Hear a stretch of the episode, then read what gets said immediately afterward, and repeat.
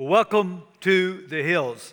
If you're watching online, I'm so glad you're with us. And what you don't know is that I'm not preaching live today at the North Richland Hills campus. I'm preaching live today at the West Fort Worth campus. So a big shout out to all of you in person at North Richland Hills and Southlake campuses. We are one church in three locations. And I'm often asked, which campus do you like to preach at live the most? And my answer is whichever one I'm at. I mean, seriously, I love being live at every one of our campuses. I love being one church in three locations. We got a taste of that this past week. Our one spectacular night Three nights where hundreds and thousands of children and guests were blessed by the talents of people from all three of our campuses. So, if you were a part of that amazing event, I just want to say thank you. Now, we are doing a series of sermons about the greatest sermon ever called the Sermon on the Mount, the words of King Jesus, about the way of King Jesus. And we're going to look at a very familiar text in just a moment. And what stood out to me as I tried to read it with fresh eyes this past week is how many questions are in our text. Jesus was a master question asker.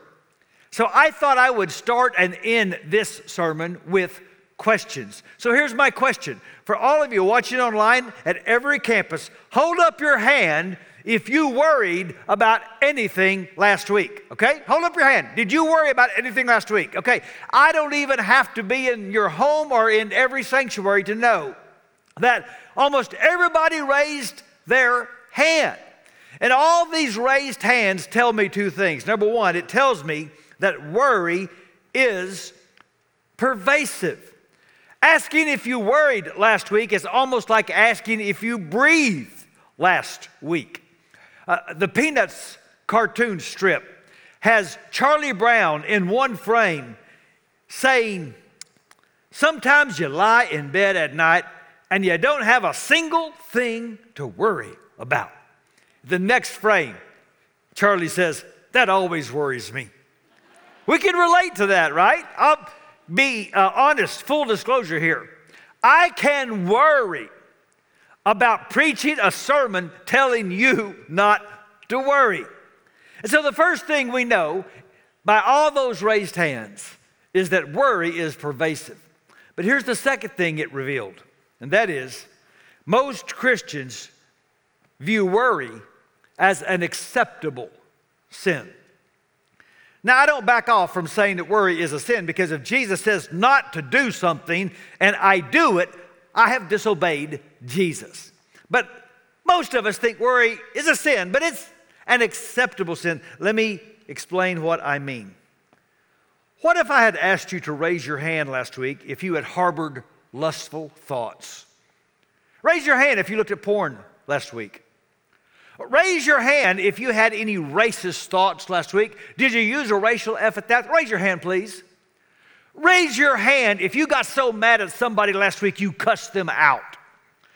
Raise your hand if you got drunk last week or got high. Raise your hand if you lied to anybody in your family or at work last week. Now, here's the thing hands should be raised to all those questions, but they wouldn't be. Because those are sins that we know are big deals. But worry, we don't think worry is a big deal. But King Jesus does. He thinks worry is a big deal. Now, before I go any further, I need to stop and say that the text we're going to read, Jesus is addressing a particular kind of worry. What he's not doing in this text is referring to deep seated anxiety disorders that can be rooted in physiology, that can be rooted in deep trauma. Here at the Hills, we believe that medicines and doctors and counselors and therapists are graces of God, and no one should be shamed because they are seeking to get better mental health. But that is not the kind of anxiety Jesus is talking about in the text we're about to read. What Jesus is challenging in his sermon is the normalizing of the constant, fearful thinking about tomorrow that implies that God is neither good or great. You see, worry is no small deal to Jesus because trust in God is a big deal to Jesus. So, we're going to read a text that many of us have heard most of our lives. And again, I don't want us to be so familiar with the words that we don't really listen. Who is Jesus preaching this sermon to? Primarily to very poor people. They don't have a closet of clothes at home. If they have one change of clothes, they're blessed. They don't have a freezer stocked with food. They eat, many of them, day to day. And it is to those people that Jesus said this Therefore, I tell you, do not worry about your life, what you will eat or drink, or about your body, what you will wear. Is not life more than food and the body more than clothes? Look at the birds of the air. They do not sow or reap or store away in barns, and yet your heavenly Father feeds them. Are you not much more valuable than they? Can any one of you, by worrying, add a single hour to your life? And why do you worry about clothes? See how the flowers of the field grow? They do not labor or spin, yet I tell you that not even Solomon in all his splendor was dressed like one of these. If that is how God clothes the grass of the field, which is here today and tomorrow is thrown into the fire, will he not much more clothe you, you of little faith? So do not worry, saying, What shall we eat, or what shall we drink, or what shall we wear? For the pagans run after all these things and your heavenly Father knows that you need them. But seek first his kingdom and his righteousness, and all these things will be given to you as well. Therefore, do not worry about tomorrow, for tomorrow will worry about itself. Each day has enough trouble of its own. Now, when Jesus says, don't worry about tomorrow, I don't think he means don't even make plans about tomorrow. He's not forbidding making plans for the future. The book of Proverbs commends planning. In fact, I think you can see examples in Jesus' life that he was a planner. He spent all night in prayer before he picked 12 men because his plan was for them to take the gospel to the world. You see, in the gospel, Jesus would leave certain places and go specifically to other places because he had a plan in mind. In fact, you could argue that his whole mission of coming to earth and going to a cross was part of God's eternal plan. I don't think Jesus is forbidding planning. What he's forbidding is that kind of incessant fretting about tomorrow that impugns the sovereignty and the character of God. Now, Jesus is not surprised that pagans worry. And when he uses that word pagans, he just means people that don't order their life around God. People that either don't believe in God or don't let God be the Lord of their life.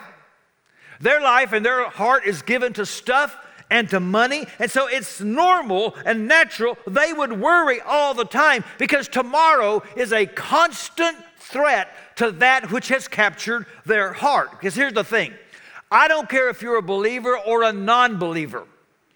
You cannot order your life so as to be in total control of future outcomes. I don't care who you are. I don't care what your plan is. I don't care how in charge you think you are. None of us can order life so that we are totally in control of future outcomes. So Jesus says, I totally get it why people without God would worry all the time. What he's asking is why do people who believe in the power of God and believe in the goodness of God, why do they allow what they cannot control to control their thought life and fill them with constant fear? Because even though we cannot control outcomes, Jesus seems to think that we can control outlooks, that we have control over how we will look at life that we can't control. Now, he knows the questions that worry asks. He mentions three of them What shall we eat? What shall we drink? What shall we wear? What if questions? Life will always be full of them. What if gas prices keep going up? What if a recession comes? What if my job downsizes? What if the test results come back malignant? Life will always be full of what if questions. So, what Jesus does in this text is he suggests a really unique strategy for combating worry. Are you ready? He says, ask better questions. Jesus responds to the three what if questions of his day with five questions. By the way, side note, Jesus was a master question asker.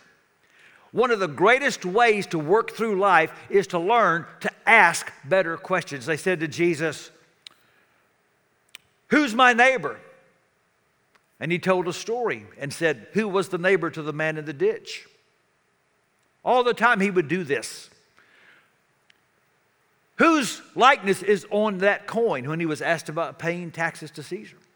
What Jesus is saying is that kingdom people can challenge the fearful thoughts that challenge them. So, what I want to do is, I want to kind of sum up Jesus' teaching with three big questions that he wants us to ask that are better questions than what if this or that happens tomorrow. Here's question number one Is worry helpful? Now, please do not hear me say that if you would just rid your life of worry, then you would rid your life of trouble, because Jesus did not say that. He said the opposite. He said, each day has enough trouble of its own. Jesus understands that life is hard. And Jesus never said, Don't get mad at God for not keeping a promise he never made. Jesus never promised, Follow me, and you won't have any problems tomorrow. What Jesus did say is that worrying about tomorrow is stunningly unproductive today. And you know what? You don't have to be a person of faith to put faith in his assessment. Jesus is an absolutely astute observer about what's true about life. Whether you believe he's the Son of God or not, what he said is true. Worrying today is stunningly unproductive when it comes to tomorrow. Jesus said, Can any of you, by worrying, add a single hour to your life. Worry cannot lengthen your life. Now, it can shorten your life. The evidence is overwhelming that worry is killing people. And the sad thing is, Jesus says this is a self inflicted pain and it produces no constructive deliverables. Notice, Jesus holds us accountable for worrying so much, which suggests then that worry is a choice. That what Jesus is doing to all of his questions is he's pointing out you're not a born worrier. No, you learned to become a worrier as a way of coping with the problems of life. And what Jesus wants is for citizens of his kingdom to give witness to the world that there is a better way to cope with the troubles of life than constantly being fearful. That kingdom people can take useless and destructive thoughts captive. Here's one thing we could do. For example, instead of worrying about the problems of tomorrow, we could focus on the blessings of today. Let me illustrate that with what I call the it could be worse way to think. Everybody say that with me. It could be worse. One more time, everybody. One, two, three. It could be worse. I'm going to give you several scenarios, and when I point to you, you say that out loud, okay? For example, cars. Boy, it's so easy to worry about cars. You're going to leave in a moment, you're going to get in a car. And, and you could be worried about how am I going to keep putting gas in this car, and how am I going to pay for insurance in this car, and how am I going to ever get a new car? here's the truth you got a car. That makes you one of the richest people in the world. And so instead of worrying about your car, you're going to look at your car and you're going to say, What? It could be worse. There are billions of people that would love to know that if their child was sick, in just a few minutes, they could drive them to a hospital. Yes, it could be a lot worse. You got a car, you got a home, you're going to go to it a little bit. It may not be the nicest home, it may not be the biggest home. And, and yes, taking care of a home is a constant hassle. But can I remind you? You got a home. So when you go home, I want you to look at it and say, What? It could be worse. It could be a lot worse. There are billions of people on earth that cannot imagine just flipping a switch and light comes on, turning a knob and clean water comes out. Even hot water. It could be a lot worse. and then let's talk about your marriage, okay? Let's be honest. He's lost some hair. She's put on a few pounds, but you know what? After all these years, you're still together, putting up with each other. So when you wake up in the morning, you're going to roll over and you're going to look at your mate and you're going to say, No, you're not going to say that. Are you crazy? You're going to think it. You see, we really do. We really do have the capacity to decide what we're going to think about. So Jesus is brilliant in just challenging the idea that worry is helpful. In fact, I would argue worry only helps in one way worry helps us identify our idols. Ooh, what I just said. Worry helps us identify where we have misplaced our affection, especially when it comes to money and stuff. That's the second good question Jesus asked. Is more meaningful? You see, we live in a culture with a more addiction, which, by the way, I think is evidenced by the success of what I would call the store industry. One industry has excelled in the last few years in our country. It's tripling in growth. Storage units. 90% of all the storage units in the world are in our country. 80% of them are owned by households and families. Right now, every single American has six feet square of storage space available. What's up with that? A pastor friend of mine tells a story. A man came to him recently. They were in a big move. He said, Pastor, many years ago when we moved to our current house, uh, we were putting stuff up and I wanted to throw some stuff away and my wife wouldn't let me. She just insisted we hold on to it. I put it in a box and I wrote on the box, stuff my wife will never use. And now here we are, years later, moving to a new home, and I got that box out, and it hasn't been opened once. What is up with that? Why are we so obsessed with having more? Has more stuff brought us more contentment, more satisfaction, or more purpose? Have homes full of stuff produce lives full of meaning? So Jesus asked this really profound question. We read it so fast, maybe we miss it. Listen again. He said, Is not life more than food, and the body more than clothes? If you have all the stuff you could ever want, if you never had to worry one more time tomorrow about stuff, would that mean you have a good life? We heard Jesus say last week, Last week, life doesn't consist in the abundance of your possessions. In fact, I like how that verse reads from the message. Life is not defined by what you have, even when you have a lot. And deep down, don't we know that? Don't we know that life is more than a home stuffed with stuff. We see evidence every week. Another celebrity, another politician, another famous athlete, another pastor. People who have so much and their life just implodes. And the evidence is all around us that more cannot deliver meaning. There's a man in the Bible named Solomon. He went on a search of life under the sun, life without God, where he could find meaning. And one of the things he tried was wealth. And here's what he concluded in chapter 5, verse 10 of Ecclesiastes Those who love money will never have enough. How meaningless to think that wealth brings true happiness. In fact, it's interesting in the book of Ecclesiastes, Solomon says, Here's what more stuff brought me. Number one, it brought me more disappointment, more emptiness as I continued to learn that stuff can't fill the void in your soul. It brought me more fake friends more people who wanted to be attached to me just because they wanted access to my wealth. And here's the most interesting thing he said it brought me more anxiety. Isn't that amazing? The more things you have, it seems the more things you have to worry about.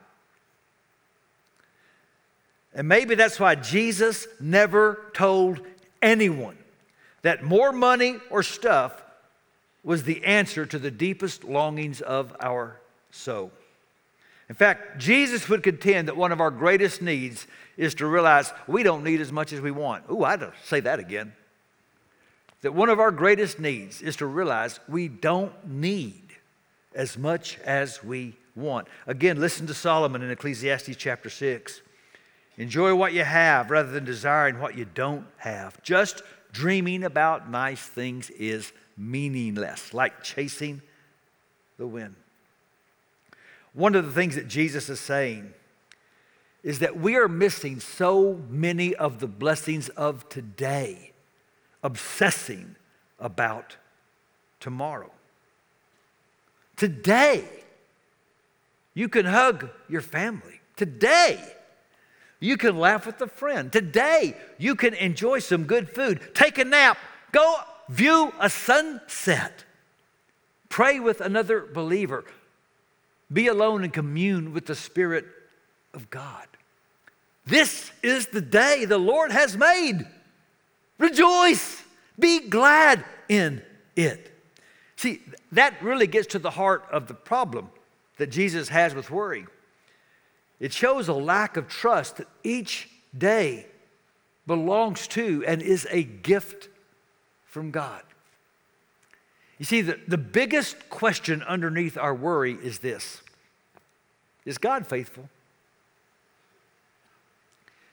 See, worry is no small deal to Jesus because trust is a big deal to Jesus. And the Son cares about what people think of his Father. Father's Day is coming up next weekend. I know for some of you it's a hard day because you did not have a good relationship with your earthly father, but many of you did. And there are many of you that if someone attacked the reputation or the character of your father, it would be a big deal to you. And that's why worry is a big deal to Jesus, because it's saying something about the character of his father. And so Jesus comes back and says, Go outside. Look at the birds of the air. See how the flowers grow. Aren't you much more valuable than they? You know what he's saying? Put your remote down, put your phone down, go outside and look at God's world. Look at the testimony God is giving about his faithfulness in his creation. He's got a track record that God takes care of what he makes and cares about. And here's the thing what flower is made in the image of God? What bird is a co heir with Christ? What's the matter with worry? It makes us forget that we matter to God. The Apostle Peter would write and say in his first epistle Give all your worries and cares to God, for he cares about you. So here's the thing if we can't trust God with our present burdens. What makes we, us think we can trust Him with our future salvation? And seriously, you are trusting God in the future? To secure your eternal destiny. But you don't think He's big enough to take care of what you're dealing with right now? I'm saying that the God who is strong enough to carry a cross is big enough to carry your concerns.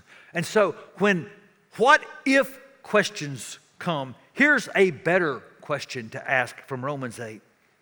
Since he did not spare even his own son, but gave him up for us all, won't he also give us everything else? What a good question.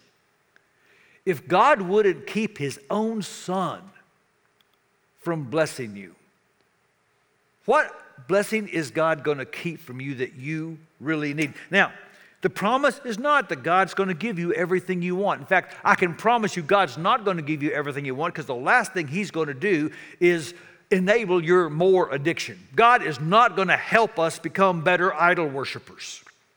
But the promise is that God will give us everything we need to walk in the way of King Jesus.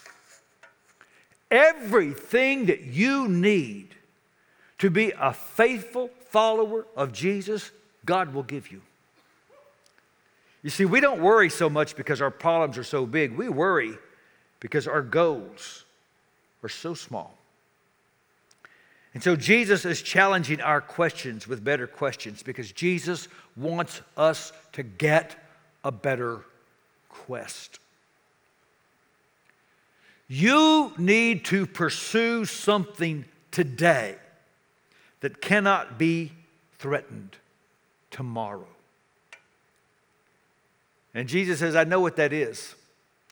I know what the better quest is. That is the ultimate answer to worry. Look again, verses 32 and 3. Your heavenly Father already knows all your needs. Seek the kingdom of God above all else and live righteously, and He will give you everything you need. God will give you everything you need to seek His reign, to enjoy His reign, to promote His reign.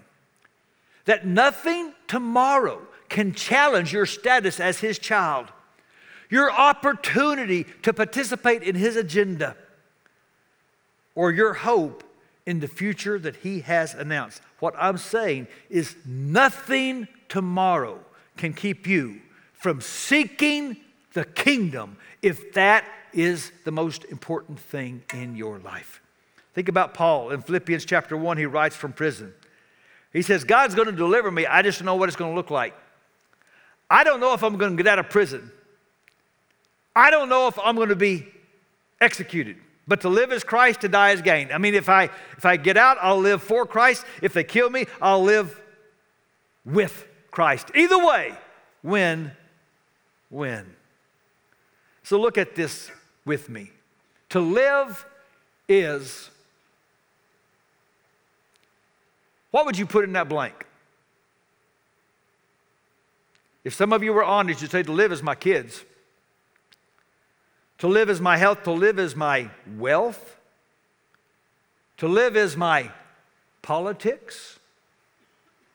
And here's the thing if you put anything in that blank besides Christ, you will live a fearful life. Because tomorrow is a threat to anything else you put in that blank. And here's what I've come to see the cause of our worry is having the wrong cause. You need to live your life for something that tomorrow can't threaten. You need to live your life for something that tomorrow can only enhance. You need to seek the kingdom of God. This picture you're seeing is of a man named Paul Azinger. He's now a golf announcer. He was for many years a professional golfer. And uh, during his career, he felt a pain in his shoulder. He thought it was a muscle pull. He got a test and found out he had a very dangerous kind of cancer. Not just threatening his career, but threatening his life. He went through a long journey of chemotherapy and radiation, and he was now cancer free. And he was asked, because it turned out to be a real wake up call for him, if golf was important anymore. And here's what he said yes and no. Yes, of course, golf is important to me. I love the game, it's how I make a living. But no, golf is no longer at the top of my priority. In fact, it runs a slow fourth. My priorities now are God, my family, my friends, and golf. Golf is no longer my God. Golf is hitting a little white ball. God is my God. And God is a whole lot bigger than golf. Ask better questions so that you will get a better quest. Because here's the thing you're never going to be able to say no to worry until you get a bigger yes. I told you I would start and end with a question.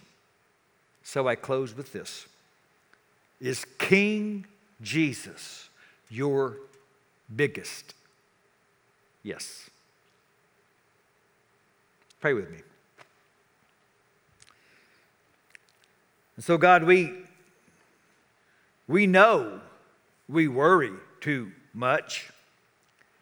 And the only thing that comes from it that might be good is it maybe identifies some areas of our life where our affections are misplaced. And so, God, right now, would your Holy Spirit in each person identify things that might be too important to us, that might be trying to push Jesus off the throne, and help us, God, when those fearful thoughts come, challenge them, take them captive, ask better questions Keep Jesus on the throne. Because when Jesus is on the throne, tomorrow is not something to fear. So, God, we confess this is an area where we need to grow. And we ask you to give us what we need to keep Jesus as our biggest yes. And we pray in his name. Amen.